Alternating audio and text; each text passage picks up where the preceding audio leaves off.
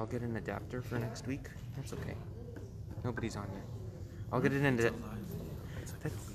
Oh yeah, it'll be there later. You're still talking.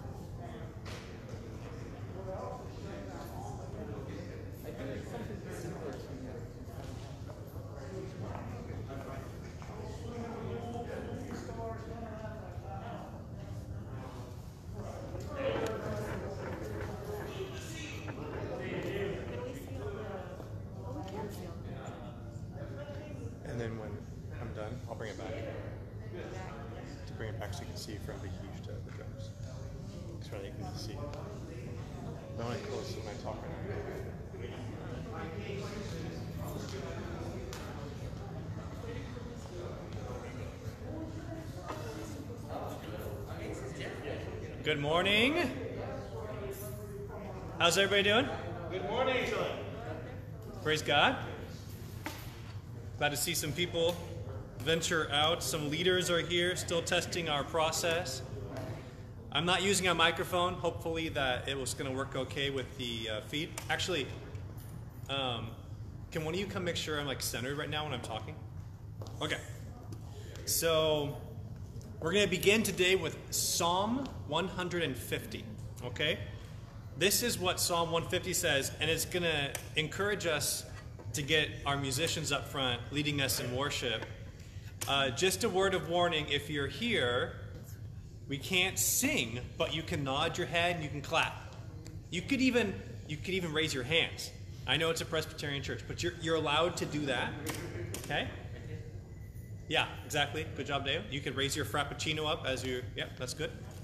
So you're going to hear the words from Psalm 150 call us into worship. They're going to talk about using our voices. They're going to talk about using instruments. We have some amazing musicians here today to lead us. And we'll do a song. I'm going to then preach in English.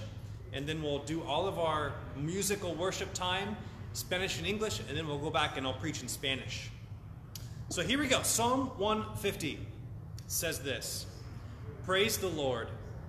Praise God in his sanctuary. Praise him in his mighty heavens. Praise him for his acts of power. And praise him for his surpassing greatness. Praise him with the sounding of the trumpet. Praise him with the harp and the lyre. Praise him with tambourine and dancing. Praise him with the strings and flute. Praise him with the clash of the cymbals. Praise him with resounding cymbals. Let everything that has breath praise the Lord. Praise the Lord. Let's pray as we enter into a time of worship together. Lord, we are here. Some of us in person, some of us are here virtually, and we are here to praise your name. I love the end, Lord, where it says, We'll praise you with the clash of cymbals, with the resounding of cymbals. So we begin with the clash, but that reverberation that the sound of our praise continues. We're going to have an extended time here, Lord, where we stop, where we pause, and we put ourselves before you to worship in music, in prayer, and also to worship by opening up your word, to worship by focusing our minds on what you have for us to understand, on focusing our hearts on where our passion should be, on focusing our lives on, on what our purpose is. So Lead us, Lord, in this time of worship. It's in your name, Jesus, that we do all of this. And God's people said, Amen. Amen.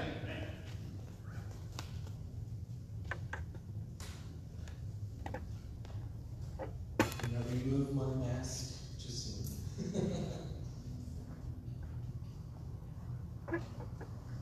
Amen.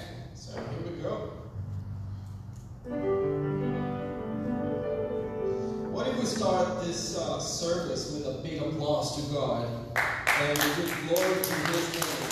If you are here, we praise His holy name. Here we go. Hey.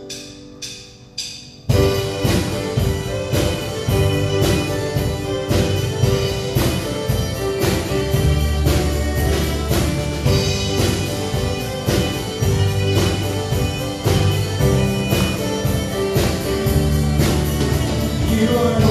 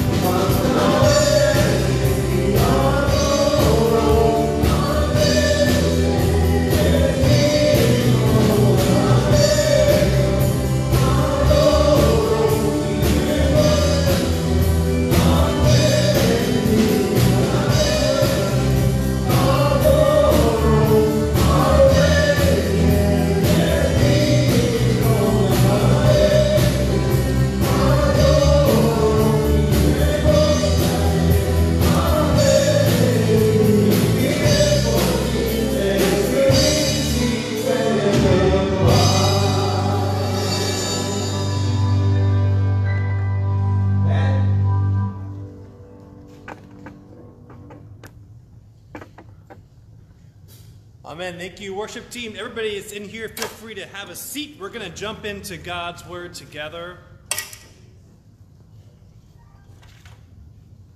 Welcome. If uh, you need a formal welcome, here it is. Welcome to River of the Valleys feed here in worship. I'm so glad that you have taken this time to join us either live or maybe you're watching this a little later. And it's it's important for us to be setting our life to the rhythm of God. You know, I was thinking, I was, I was driving in this morning how God had created all things and then He establishes this rhythm of resting and listening and, and resting and, and confiding and abiding in Him. And that seventh day, there's this now built into His creation this idea of Sabbath and rest and worship. And it's so easy for us to, to neglect that rhythm that God has established for us. It's so much easier for us to decide that we will abide by our own rhythms, that we will decide when we need to rest and when we don't need to rest. But I think, this is just me guessing, I think God might know better than I do about when I need to rest.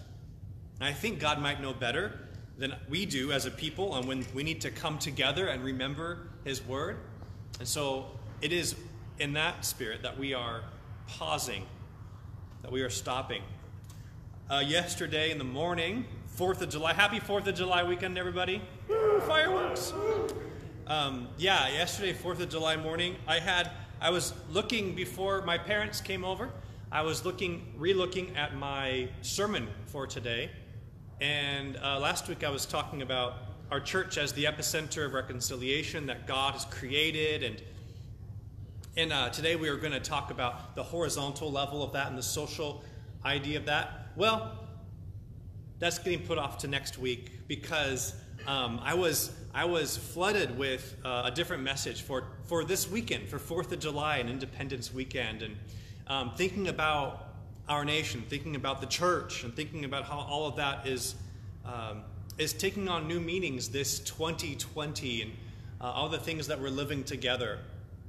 So uh, I began re I began rewriting, which is a process of prayer, looking at scripture, thinking about themes, going back to scripture, praying again, thinking about those things again. Eventually, you begin writing some of that down. And I was moved to write the first sentence like this A Christian's speech and action are not held captive by politics. A Christian's speech and action are not held captive by politics. Now, a visceral reaction for some people might be to hear that and think that this message is going to be going against some sort of a, a responsibility we have uh, as people of a nation, but that's actually the opposite. What we're going to look at today is how Jesus' words, we'll read them in Mark 12, 17, how Jesus' words to us actually will encourage us as a nation and us Christians as citizens of the nation to invest more wholeheartedly, to, to build upon the, the original vision, what makes this nation so um, a dream that it is, to help us build that, and also in the church to make sure that we are investing in the kingdom as we should be. Mark 12, 17 says, This is in the context of Jesus being asked about taxes. But I bring it to us today in terms of our, our duty in general to country and to God. Jesus' words are this Give to Caesar what is Caesar's, and to God what is God's. Give to Caesar what is Caesar's, and to God what is God's. So again, a Christian's speech and action are not held captive by politics. But I wonder, though, do we know this? And do we fulfill this? Do we believe this? And do we enact this? Or rather, do we feel like our allegiance to, to the left's donkey or to the right's elephant somehow is that interwoven with our allegiance to the Lamb of God? If somehow, even more severe, perhaps our defense of one political side necessitates at times the neglect of Christ's required speech and action in that moment. In a recent conversation with one of my good pastor friends, who I'll call Rebecca Stringer because that's her name, um, she made a compelling comment. We were talking, and she, she said that so much of our speech and our action, if not pretty much all of it these days, seem to pass first and foremost through a political filter. What we, what we think and then how we react, first and foremost, passes through a political filter. Now, the issue here being that politics is always a game of winning and losing. It has to be. We go and we vote yes or no, for or against. We vote for person A or we vote for person B. It's naturally a dividing line. It's naturally a division. It's naturally a yes, no, winning, and losing. And so in politics, we are, we're ever at war, ever faithfully at our post with our arms, ready to be at the defense when our camp is threatened, or ready to be on the offense with a particularly strikingly good point that can shell the other party's ideas to prove that we are right, that they are wrong, to prove the error, to prove the error of the other. And that's the problem. If we're passing everything that we think and say and receive through a political filter, that means we are processing constantly how the other person is wrong. And that's how we view the world. Our way that we currently view the world, if Rebecca is onto something, I think she is. The way that we are currently viewing the world as a society is how someone else is wrong. That's what floods our thoughts. That's the filter through which we see everything. Yet, while this error in the other person might be true, while this error in the other person might actually be an error, still, there's a line that we cannot cross with our allegiance to Christ. Give to Caesar what is Caesar's, and to God what is God's. First, giving to Caesar. Have you, have you spent time writing a paper or at least reading over uh, that Declaration of Independence that we have as a nation? I mean, people just don't, like they say, a national treasure. People don't talk like that anymore. I mean, the, the words, the vision. Thomas Jefferson, with this awesome responsibility to, to take upon drafting a declaration that would serve as a vision for the independence of a nation with, with a new heart, with a new mind, with, with a new hope for the future of how people could govern themselves under the idea that all people are created equal. Under the idea that this big C creator, they capitalize, if you haven't noticed, they capitalize certain words in the Declaration of Independence, certain words that have a, a larger quote unquote significance. One of those being a creator has given us, has created us with certain unalienable rights. Unalienable, a word meaning that you can't give them up.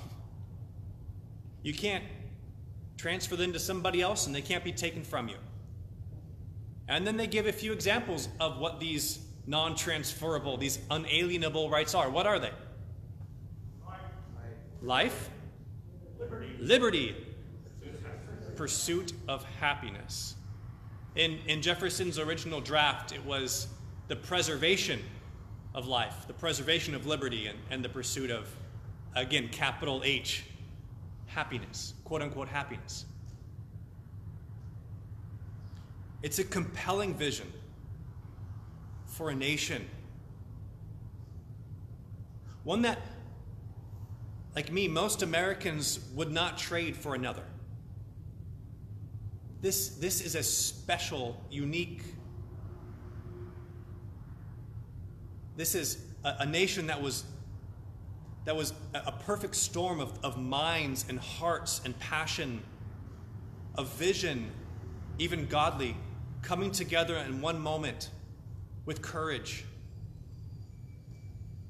It's compelling, and the, those, those embers that were, that were stoked, and that, and that as people came to throw wood on. By the way, the people who came to throw wood on that fire, do you know that 12 of the people who signed the Declaration were Presbyterians? Woohoo!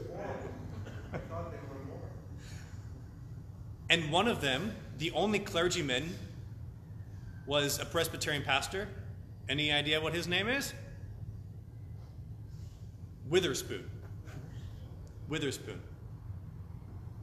Um, it, when you're on the campus at Princeton Seminary, you, you begin to relive history because they've named buildings after people like Witherspoon. Or the street right in front of the campus is Merced Street which was the name of a Presbyterian who was leading uh, Washington's troops back from the Battle of Princeton back to Princeton when he was killed, a martyr, by British troops, thinking that he was actually George Washington.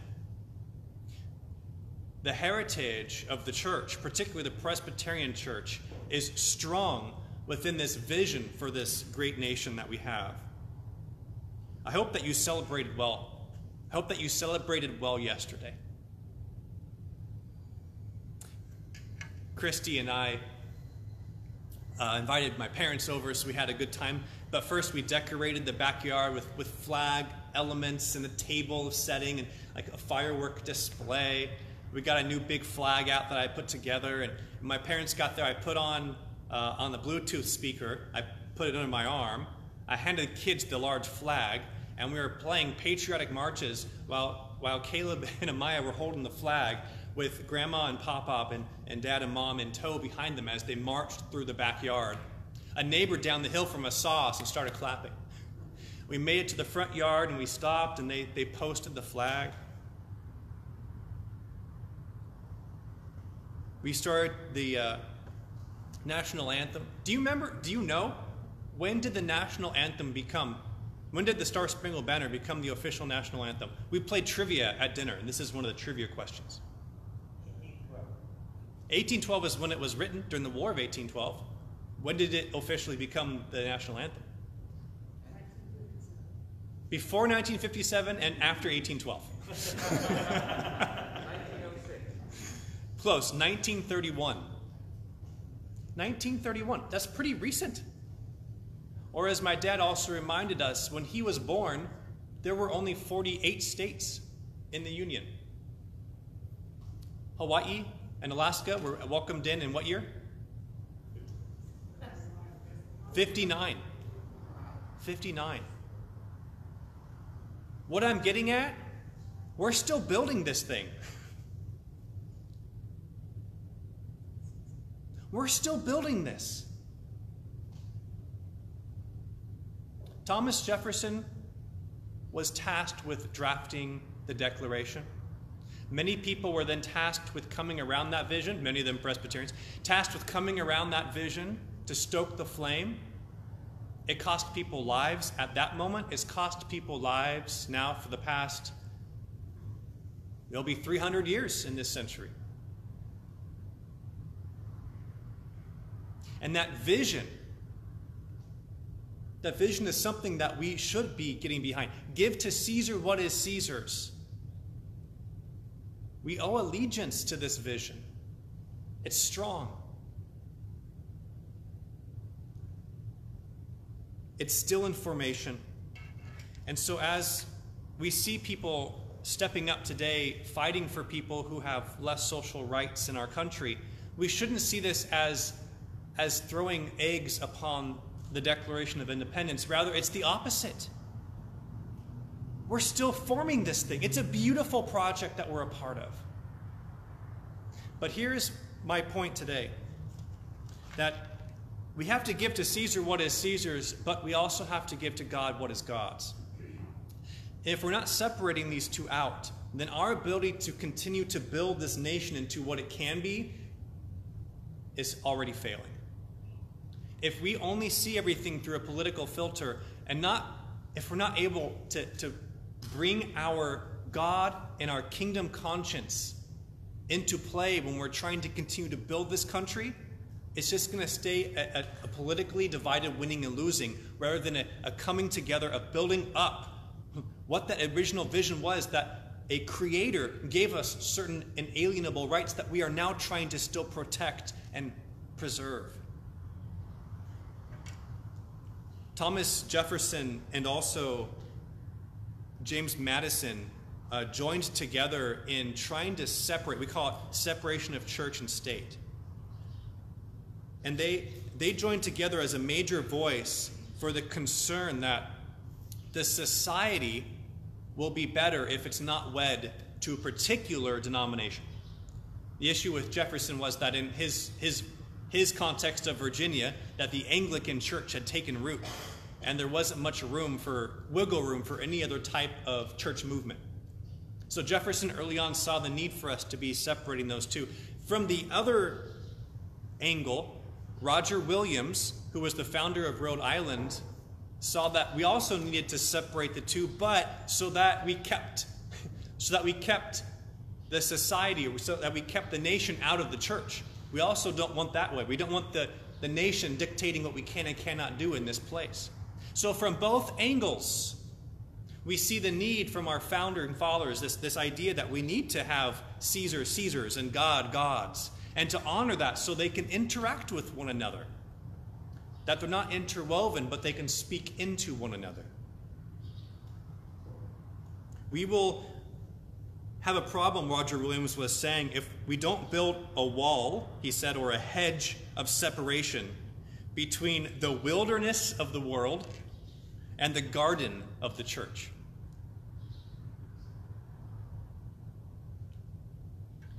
We will advance in this place as a church if we cannot, if we can begin to address all of our, our political holdings, not first through a political filter, but through a filter of the kingdom of God. I see a lot of people will post things on Facebook and, and it will say, if you believe this, then you are part of the what? Problem. If you see someone post that, please don't like it. I'm serious. The only thing we're doing is creating the lines of politics, and we're closing off seeing things from brother and sister and engaging in conversation. What would God want us to have with this? We need to put aside, especially right now, it's an election year. There's civil unrest around ideas of, of racial injustice. There's a coronavirus out there that, is, that, has, that has ratcheted up the tension of every conversation. We are all so tightly wound right now. It is so much easier to see things through a who's in and who's out, through yes and no, through black and white, through politics.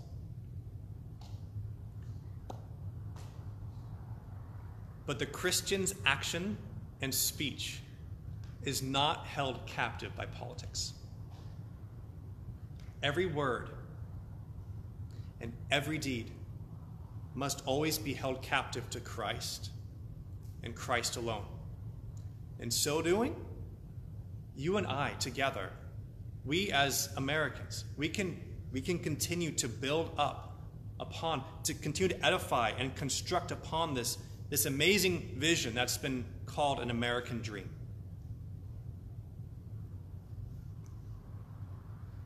Leave to Caesar what is Caesar's, and to God what is God's. Let's pray. Heavenly Father, our prayer today is that you would give us you would give us the grace to enter into this vision of being at once for our nation and being at once for you and your kingdom. But Lord, give us the wisdom to separate them. Lord, give us the wisdom to serve them each as they demand of us. Lord, I thank you for thank you for this amazing nation. Thank you that for each one of us we have the privilege to take up the torch and to continue to develop, to continue to mold what we are and who we are as a people. May those original words that all people are created equal, may they take new form and have new insight. May the preservation of life and liberty and the pursuit of happiness be true for all people. Lord, we ask that you would use us, your church, that you would use us, our church, to see this nation and to see the nation's role in the world through your eyes, through the eyes of Christ. That as a Christian church, like our predecessors, that we would rise up as a blessing for this nation, and through that also to be a blessing to this world.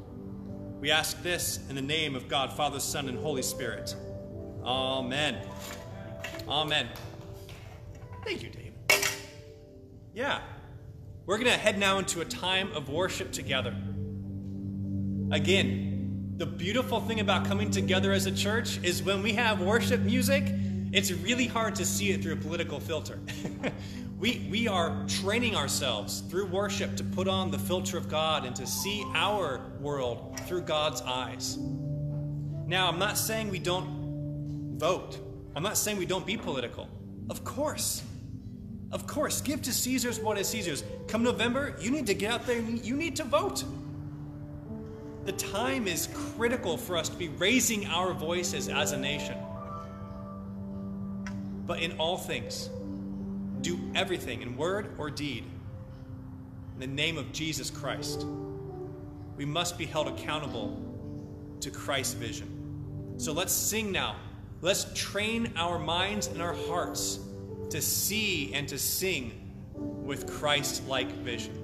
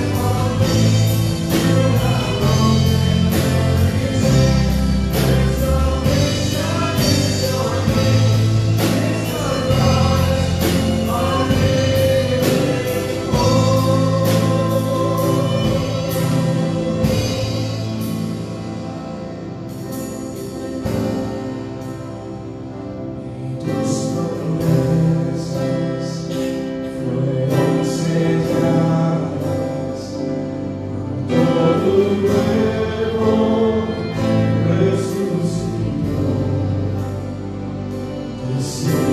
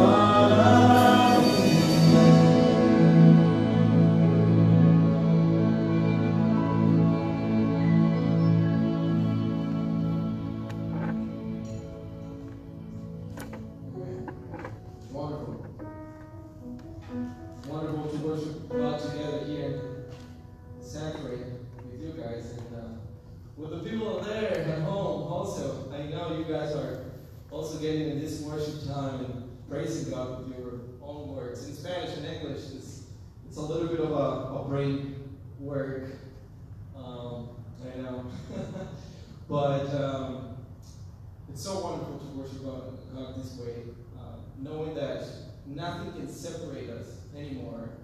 Not even the language, not even the culture, not even the sometimes the restrictions. I know we have to go to stay at, at home and all that, but that doesn't stop us to praise God, to to say thank you for all this time, because I think this is a moment when we can learn more about Him and spend more time with Him. Sometimes work or jobs and all that takes a little bit of time for us to have a relationship with God and we get distracted and so many things around us getting our attention and all that. So I think this is a perfect time to to stop a little bit, to make a little stop and say, "Thank you, God." It's simple. It's simple, but it's important to open our uh, our mouths in any language, Spanish, English, or any language in the world, and say thank you. To be thankful for what is happening. I think God is going to reveal His glory during this time, during this moment. And I'm not saying like something mystical is going to happen or something like that, like in movies. We're going to see His glory in our hearts and in His Spirit and in His church, in this church. And I, I trust Him. Thank you again for spending some time with God. Amen. Amén. ¿Pero qué, pero, pero qué dijiste? Oh, en español. bueno, para mi, para mi gente, um, este es un momento precioso donde es importante parar, es importante pensar, importante decir gracias Señor por lo que estamos pasando, porque de esto vamos a aprender algo Quizás no lo hemos descubierto ahora mismo, pero vamos a ver la gloria del Señor en este lugar, en esta ciudad, en este momento. Donde hay debilidad muchas veces Dios se hace más fuerte. Entonces, en ese mismo momento, en este momento, vamos a ver su gloria. No de una forma mística como de repente lo pintamos en, en las películas de Hollywood. Lo vamos a ver de forma real, en nuestro corazón, con su espíritu, en su iglesia, en su congregación. Así que, this is a call for everybody. Es un llamado para todos. So English to Spanish to um, people from Mid- Middle East. Forget about that. Sorry. Everybody, every single body. I think we're going to see something special in His glory, special. Vamos a ver su gloria. Amén. Forma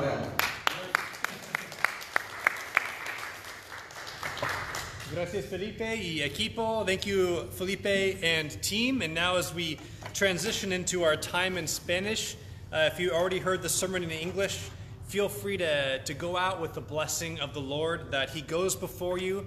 And please, as He encourages us, let us give to Caesar what is Caesar's, let us give to God what is God's, and let us see our world through the filter of Christ.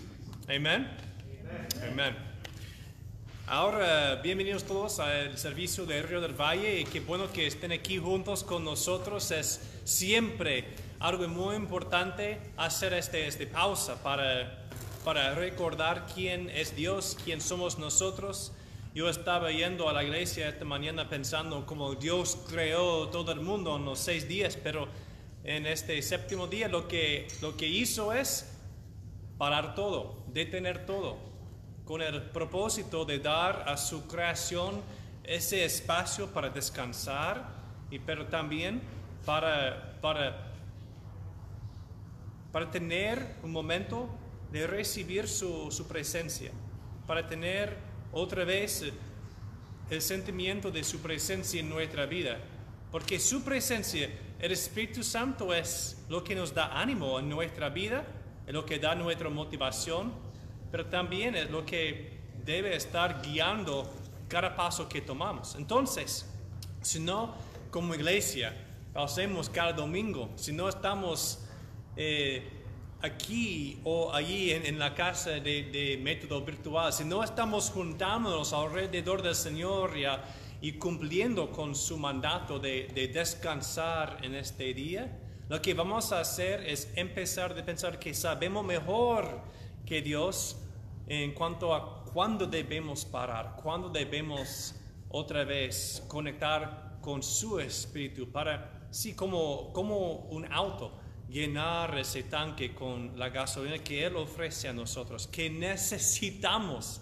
Creo que Dios sabe mejor que, que, que yo que todas las otras personas que realmente necesitamos la iglesia, necesitamos adorar.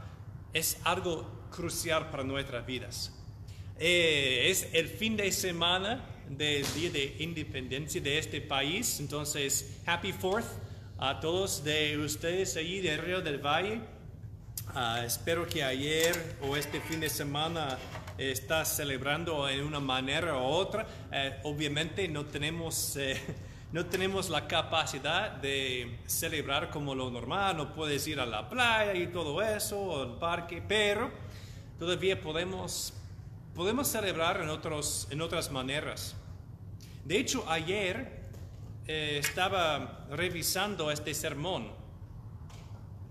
Yo iba a predicar hoy sobre, en, siguiendo el paso en nuestra serie, sobre nuestra iglesia siendo el epicentro de, de, la, de la reconciliación. Y el domingo pasado hablamos de cómo Dios nos ha conectado con sí mismo, de que somos una comunidad que gira alrededor de la cruz, que es una reconciliación vertical. Es una reconciliación en que Dios ha conectado a sí mismo a Dios. Por su propia vida ha conectado cada persona a Dios. Cuando Jesús se colgó por, por su propia cruz, es un acto central de toda la historia. Cuando Jesús estaba haciendo una reconciliación completa entre nosotros y Dios. Entonces la semana pasada confesamos de nuevo nuestra fe en Jesucristo. Pusimos de nuevo nuestra confianza que en Él se coloca nuestra salvación. Y hoy íbamos a seguir con ese, esa serie, pero de lo que pasó es ayer en la mañana el Señor me dio una palabra que tenía que entregar a nosotros como la iglesia. Entonces regresé a un papel blanco. A ese papel blanco empecé de leer y orar y escribir. Y el punto es que el Señor quería enfocarnos hoy en Marcos 12, 17. En Marcos 12, 17. Y básicamente esa frase surgió en, en, mis pensamientos. Él habla y la acción del cristiano no es algo cautivado, no es algo que ha sido cautivado por la política. No podemos tener nuestro hablar o nuestra acción en las manos de la política en Marcos 12, 17, Jesús está hablando de los impuestos romanos. Alguien pregunta a él qué debemos hacer con los impuestos. Pero hoy llevo esta respuesta de Jesús ante nosotros como una manera de entender nuestra responsabilidad cristiana en una nación como los Estados Unidos, donde estamos colocados nosotros como Río del Valle. Jesús responde diciendo, den a César lo que es de él y a Dios lo que es de Dios. Esto es la palabra de Jesús. Marcos 12, 17, otra vez dice, Jesús hablando, den a César lo que es de él. Pero a Dios lo que es de Dios. Él habla y la acción que, que tenemos como cristianos. No es algo cautivo a la política, pero me pregunto si a veces nos olvidamos eso. A veces en este país es muy fácil hacer raíces en un lado política o, otro. Y empezamos de, de pensar cómo, cómo la política fuera un filtro a través por lo cual cada pensamiento tiene que fluir. Estaba hablando con Rebecca Stringer. ¿Recuerda a ella?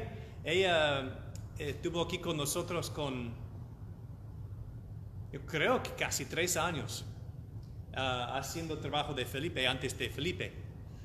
Um, y estaba hablando con ella ahora, pastora en, en Hawái, y estaba pensando en ese tema de que en este días, casi todas las personas ahora se, se filtra todos sus pensamientos, todas sus, sus reflexiones y las respuestas a través de, de cómo la política está manejando la situación.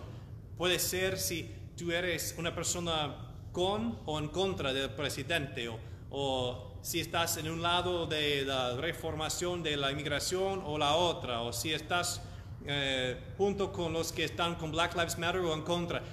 Es como cada cosa que, que llene nuestras mentes, primeramente tiene que pasar por un filtro por estos temas. Pero hay un problema cuando toda nuestra existencia pasa por un filtro política y es lo siguiente. Con la política siempre hay los que están ganando y los que están perdiendo. Hay los que están, por ejemplo, cuando vamos a votar, siempre estamos seleccionando entre dos personas, persona A y persona B. Los dos no pueden ganar el mismo papel, el mismo rol, la misma posición. Es decir, uno va a ganar y otro va a perder. Y nos conecta, nos identifica con una de las personas. Entonces, estamos respaldando a esa persona o el tema o el, eh, el asunto político. Ponemos nuestro interés, nuestra personalidad, nuestra existencia atrás de ese, ese asunto. En eso siempre nos sentimos en, las, en la frontera de la guerra, listo para defender nuestra posición.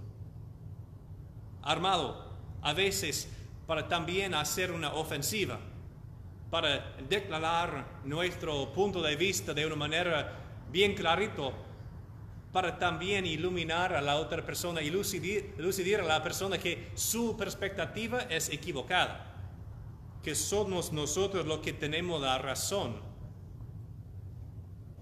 Empezamos de corregir o empezamos de apuntar a los errores del otro. Y eso es lo que estamos viviendo hoy. En esta nación, el error del otro es, un, es una filosofía común. Ahora, nuestro pensamiento social siempre está filtrado por las maneras en cómo la otra persona está en, error en comparación a nosotros. Pero ¿qué pasa con una nación cuando todas las personas están en alerta para identificar los errores de las perspectivas de las otras personas? Den a César lo que es de él y a Dios lo que es de Dios. Primero Jesús dice, den a César. Hermanos y hermanas, yo sé que muchos de nuestra congregación de hablar español, ah, muchos de nosotros no, no nacimos aquí en este país. Entonces es muy interesante para mí pensar a través de, de una perspectiva cuando una persona ha agarrado la visión de este país, lo ha tomado y ha tomado la decisión de identificarse con la visión. Y eso fue el punto desde el principio. Yo creo de, de ciertas maneras, una persona nacido fuera de este país puede agarrar la visión principal, inicial del país de manera un poco más potente. Vamos a ver si me puedo explicar. ¿Has leído la declaración de la independencia de este país? Ese hombre que se llama Thomas Jefferson tenía la responsabilidad de, de, escribir una declaración, un documento que iba a, a poner en palabras la visión para separar de la, la, del imperio de los uh, Inglaterra, pero también para, para poner en palabras la visión de una nación nueva, de poner en palabras la visión para qué es algo importante y bueno, dar luz a la nueva existencia de una nueva nación, de un nuevo país. En esa declaración, Thomas Jefferson dice cosas como todos los humanos han sido creados iguales. Todos los hermanos, todos los humanos son iguales. Y usa el término de, del creador. Que el creador que para nosotros los cristianos sabemos que es Dios el Todopoderoso, Dios el Padre Celestial, ha creado todos los seres humanos iguales. También el documento dice en las palabras de Thomas Jefferson que tenemos derechos inalienables. ¿Qué significa inalienable? Significa que no podemos ser, los derechos que tenemos no pueden ser quitados de nosotros. No podemos ofrecerlos a otra persona y y perderlos, y tampoco alguien puede venir y quitarlos de nosotros de fuerza, esforzados. Tenemos ciertos derechos, como dice Thomas Jefferson, inalienables. No pueden ser transferidos, no pueden ser quitados o sacados. Y enumera tres ejemplos de esos derechos. Uno es, ¿saben? Uno es la vida, otro es la libertad. Y la tercera que ofrece es la búsqueda de la felicidad. En las palabras originales de Thomas Jefferson, escribía que para nosotros, para este país, para esta nación, su rol principal en su declaración de independencia es que sea un gobierno que está preservando estos derechos inalienables. La vida, la libertad, la búsqueda de la felicidad. Como dije, yo creo que para personas que han trasladado a este país de otro, de haber nacido en otro país y entrar aquí, es una decisión de empezar, de invertirse en esa visión. También requiere cierto sacrificio hacer ese movimiento.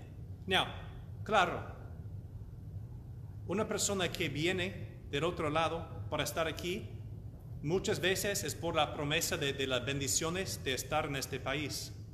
Pero hoy día también quiero invitar a cada persona de entender que Dios te ha traído a este país para bendecir la visión de este país, declarado por Thomas Jefferson y todos los fundadores de este país. Que ahora no solamente estamos, no solamente estamos aquí como un pueblo latino o, un pueblo de Asia o un pueblo de África o de Europa, no, no es, y también mi, mi persona, porque yo si nací aquí, pero mi bisabuelo no. Todos nosotros hemos tenido ahora tenemos ahora la responsabilidad de ver la visión y respaldar la visión. Como dice Jesús, den a César lo que es de él. Es interesante para nosotros como Río de Valle, una iglesia presbiteriana, de pensar en los principios, las fuentes de este país, porque muchos de los fundadores del país fueron presbiterianos, ¿sabían eso? De hecho, un pastor presbiteriano es uno de los que firmó la declaración, Witherspoon. Muchos de los que estaban liderando el movimiento de, de la revolución eran presbiterianos en su día. Ayer espero que en familia o en casa tenieron- tuvieron la oportunidad de celebrar lo que representa este país. Y es lo que hacemos el cuarto de julio. En ese día lo que estamos haciendo es, es celebrando lo que representa, la visión inicial que simplemente está en papel, pero a la vez por ya casi 300 años ha sido puesto en práctica, está viviendo, está tomando vida cada año más.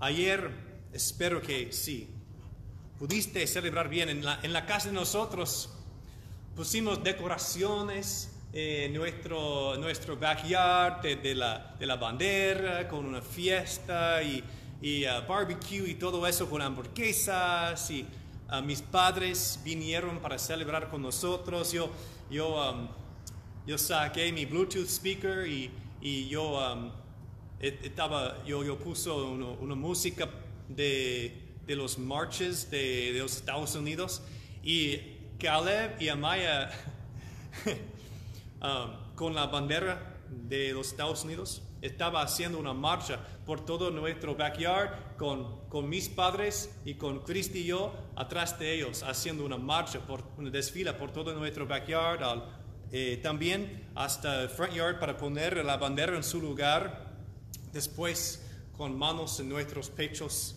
um, cantando el Star Spangled Banner. ¿Saben ustedes cuando el- esta canción, The Star Spangled Banner, cuando llegó a ser el, himno nacional? Algunos piensan que ha sido nuestro himno nacional desde el principio o desde muy, muy temprano en la vida del país. Fíjate que solamente en el año 1931, 1931, es cuando decidimos como país hacer esa canción nuestro himno nacional. Mi padre también me hizo recordar que cuando él nació en, en 57, que solo había 48 estados en este país porque Alaska y Hawaii no llegaron a ser estados hasta 59, casi 50 años atrás. Lo que estoy diciendo es que todavía estamos creando esta nación. Todavía en estos días estamos mirando cómo la nación, cómo este país, cómo los Estados Unidos está tomando vida basado en esa visión inicial de los fundadores. Sí, prendo fuego a algo, a una visión de que todos los hermanos son creados iguales, de que tenemos ciertos derechos inalienables, que debemos preservar, preservar para todas las personas su vida, su libertad, su búsqueda a la felicidad. Pero hoy día, ahorita, podemos ver como la, esta nación está en nuestras manos. Esta nación está en nuestras manos. Now, algunos tienen más derechos hoy día, ¿no es cierto? Puedes ver cómo ha levantado el llamado, la voz de los que han sido oprimidos en este país. A lo mejor el Black Lives Matter mo- movimiento es, es una de las maneras en que este país está siempre luchando de entrar en la visión con el pueblo latino en este país. Un pueblo que ha sido oprimido. Otra vez, el futuro está en las manos de la nación para manejar a un futuro más brillante, mejor, más conforme a la visión original en el tratamiento del pueblo latino. Y luchamos por eso. Esta nación todavía está siendo creado en nuestra vida, en nuestros días. Y lo vemos alrededor de nosotros en cómo el país ahora está sacudiendo. Eso no es malo, es bueno. Dice que está viviendo, que la visión siempre está haciendo su trabajo de haciendo cambiar ciertos ritmos incorrectos para establecer la justicia para todos. Esto es importante. Now, no es cómodo. No es cómodo. Y hay, claro, hay personas que están tomando ventaja del momento y están haciendo lo incorrecto. Pero en su base, en su raíz, esto es muy importante lo que estamos viviendo. En la manera en que los Estados Unidos, que ahora sí está en nuestras manos. No estoy diciendo eso como persona de pie blanco, nacido aquí. Estoy hablando a ustedes también de haber nacido en otro lado, que tal vez no tienen los papeles todavía cumplidos.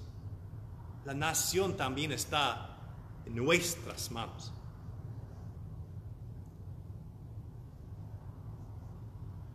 No sé el futuro. No sé el futuro de este país. Cuanto al gobierno, cuanto a un presidente, a las leyes. Pero una cosa sí, sí yo sé. La visión y la valentía de los fundadores originales puede florecer ahora en cualquier persona. Y cuando Jesús dice, den a César lo que es de él, yo veo la invitación también de Jesús de una participación y una responsabilidad de parte de cada persona, sea quien sea, de llevar a cabo un poco más la visión original de esos fundadores. Pero también dice, den a César lo que es de él, pero a Dios lo que es de Dios. Había varios fundadores, uno Thomas Jefferson, James Madison, que querían hacer una, una pared sana entre las iglesias y el gobierno. ¿Y por qué? Por ejemplo, en, en Virginia, donde estaba Jefferson, había ya puesto bien raíz, eh, sus raíces bien fuertes la iglesia Anglican de Inglaterra. Y fue muy difícil para cualquier otra persona de otra, otra denominación de, de participar, por ejemplo, en el gobierno y cambiar cosas. Entonces, muy temprano entendieron la importancia para el gobierno de no tener una cierta denominación alineado completamente. Y al otro lado, un hombre que se llama Roger Williams, que fue quien uh, fundó a Rhode Island, el estado, él vio la importancia de que como iglesia tenemos la libertad dentro de nuestra iglesia de no tener un gobierno decidiendo qué podemos y no hacemos, qué podemos y no podemos hacer acá. Dice que es importante tener una pared de separación, de separación entre, entre lo que es afuera, que puede ser un poco salvaje, y lo que está adentro de la iglesia, que debe parecer a un jardín, a un jardín.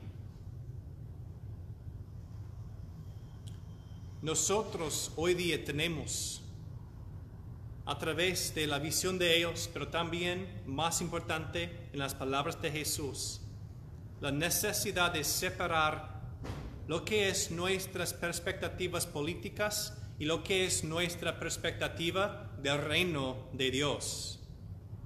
No podemos responder a cada persona simplemente después de haber pensado de manera política. Eso va a llevar a nosotros de pensar que una persona es sí o no, correcto, incorrecto, conmigo o contra mí, o contra mí. En lugar de eso, lo que es de Dios, lo que pertenece a Dios, es que todos nosotros entendemos que somos hermanos y hermanos en Cristo. Y tenemos la misma responsabilidad de, de seguir buscando el bien de, la nación de donde estemos. Para nosotros es los Estados Unidos. Gracias a Dios, aquí estamos. Lo que pertenece a Dios, lo que Dios requiere de nosotros es entender, es pensar, es recibir todo filtrado por sus ojos para ser como Cristo. En Facebook, por ejemplo, yo veo muchas personas que están poniendo cosas muy políticas.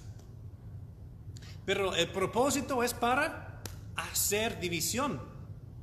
Es para declarar aquel cuál lado de la línea pertenece a esa persona. Y también para incentivar enojo. Y personas están haciendo like, like, like, like, like. Por favor, es tiempo para nosotros como una iglesia y para una, como una nación. Pero primero con la iglesia. Porque nosotros tenemos la palabra de Jesús. Es el tiempo de empezar de ver todo a través de los ojos de Cristo. Y eso es lo que va a cambiar después la nación. Ahora no podemos comunicar del otro lado de la línea. Estamos en campos de guerra.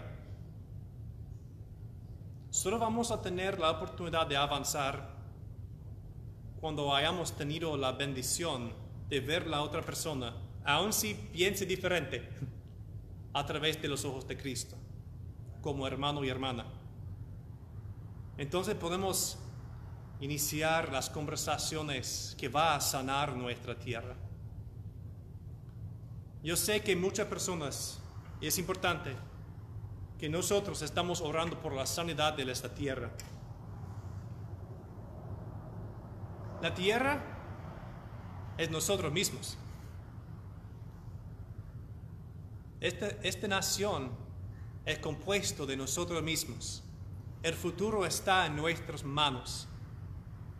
So, en, la medida, en la medida que estemos orando por la sanidad de esta tierra, también estamos orando por la sanidad de nuestra propia tierra, de nuestros corazones, de nuestras mentes. El arrepentimiento que yo veo necesitado para nosotros, para todos nosotros, es parar de ver todo a través del, del filtro político. Y ahora que empecemos de ver todo a través del filtro de Cristo del filtro del reino de Dios, de entender este mundo como lo ve Dios, de esperar por la bendición de Dios en nuestras vidas, en las vidas de las otras personas, y juntar, juntarnos, primeramente en la cruz, primeramente en la cruz, y segundo, y segundo, juntándonos para ver el bien de, este, de esta nación que ahora está en nuestras manos. Oremos. Señor, te pedimos hoy como iglesia por la sanidad de la tierra y empezando con la sanidad de la tierra en nuestros corazones, la sanidad de nuestros pensamientos y la sanidad de la manera en que estamos interactuando con otras personas. Gracias Señor que tenemos tu palabra que nos ha invitado de regresar, devolver a César lo que pertenece a él, de invertirnos en este país, en la visión, pero a la vez no poner este país en lugar de ti. Darnos la gracia hoy, Señor, para poner nuestros ojos en ti Darnos la gracia hoy, Señor, para ser sanados, para llegar al arrepentimiento. Y ayúdanos, Señor, de tomar los pasos. Hacia las otras personas, para verlos como hermanos y hermanas en Cristo, en lugar de el otro ejército, en lugar del enemigo. De hecho, Señor, ayúdanos de juntarnos en contra del gran enemigo. Ayúdanos, Señor, de ofrecer nuestros pensamientos, nuestra lealtad a ti.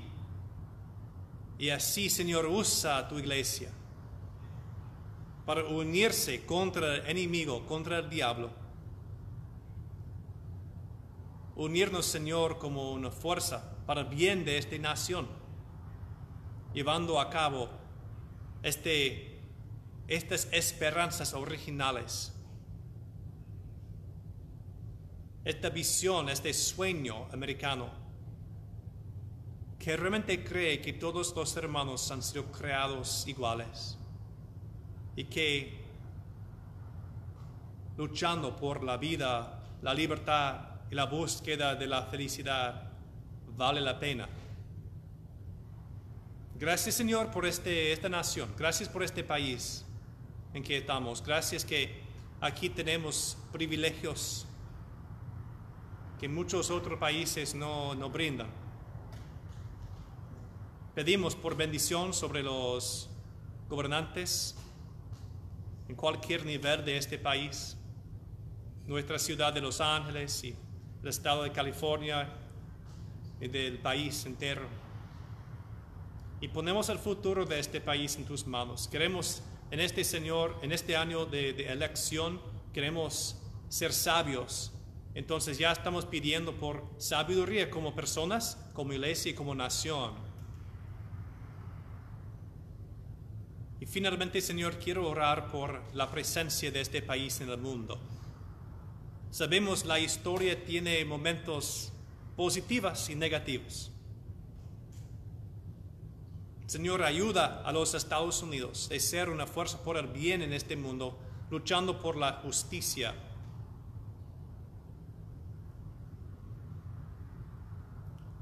Que hagas caer cada proyecto que está en contra de tu voluntad, que está en contra de tu palabra. Y redirigir los esfuerzos del país a caminos y senderos que te va a glorificar.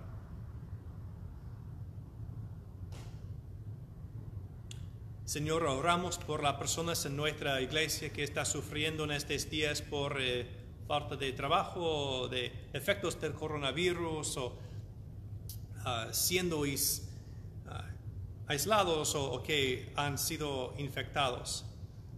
Oramos particularmente hoy por Jimbo, que ha sido en el hospital y fuera, y otras personas que ha sido levantado en nuestros pensamientos o en el grupo de oración. Queremos, Señor, pedir ahora por tu Espíritu Santo que caiga sobre esas personas con tu presencia sanadora, que puedes seguir siendo la paz que transciende nuestro entendimiento, que esas personas pueden entender que en cualquier momento, aun si es un momento que, que se parece bien espantoso, que tú estás allí, que eres nuestro pastor y tu mano siempre está alrededor de nosotros. Ponemos nuestras vidas en tus manos, hoy y eternamente. En el nombre de Jesús oramos. Amén.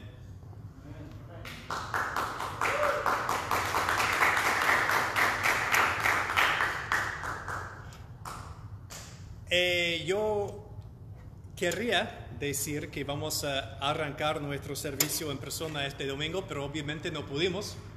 Um, todos han visto que los casos han acelerado otra vez, entonces estamos haciendo caso. Muchas iglesias que abrieron uno o dos domingos en el pasado, ahora este domingo cerraron otra vez. entonces, por lo menos no estamos haciendo eso.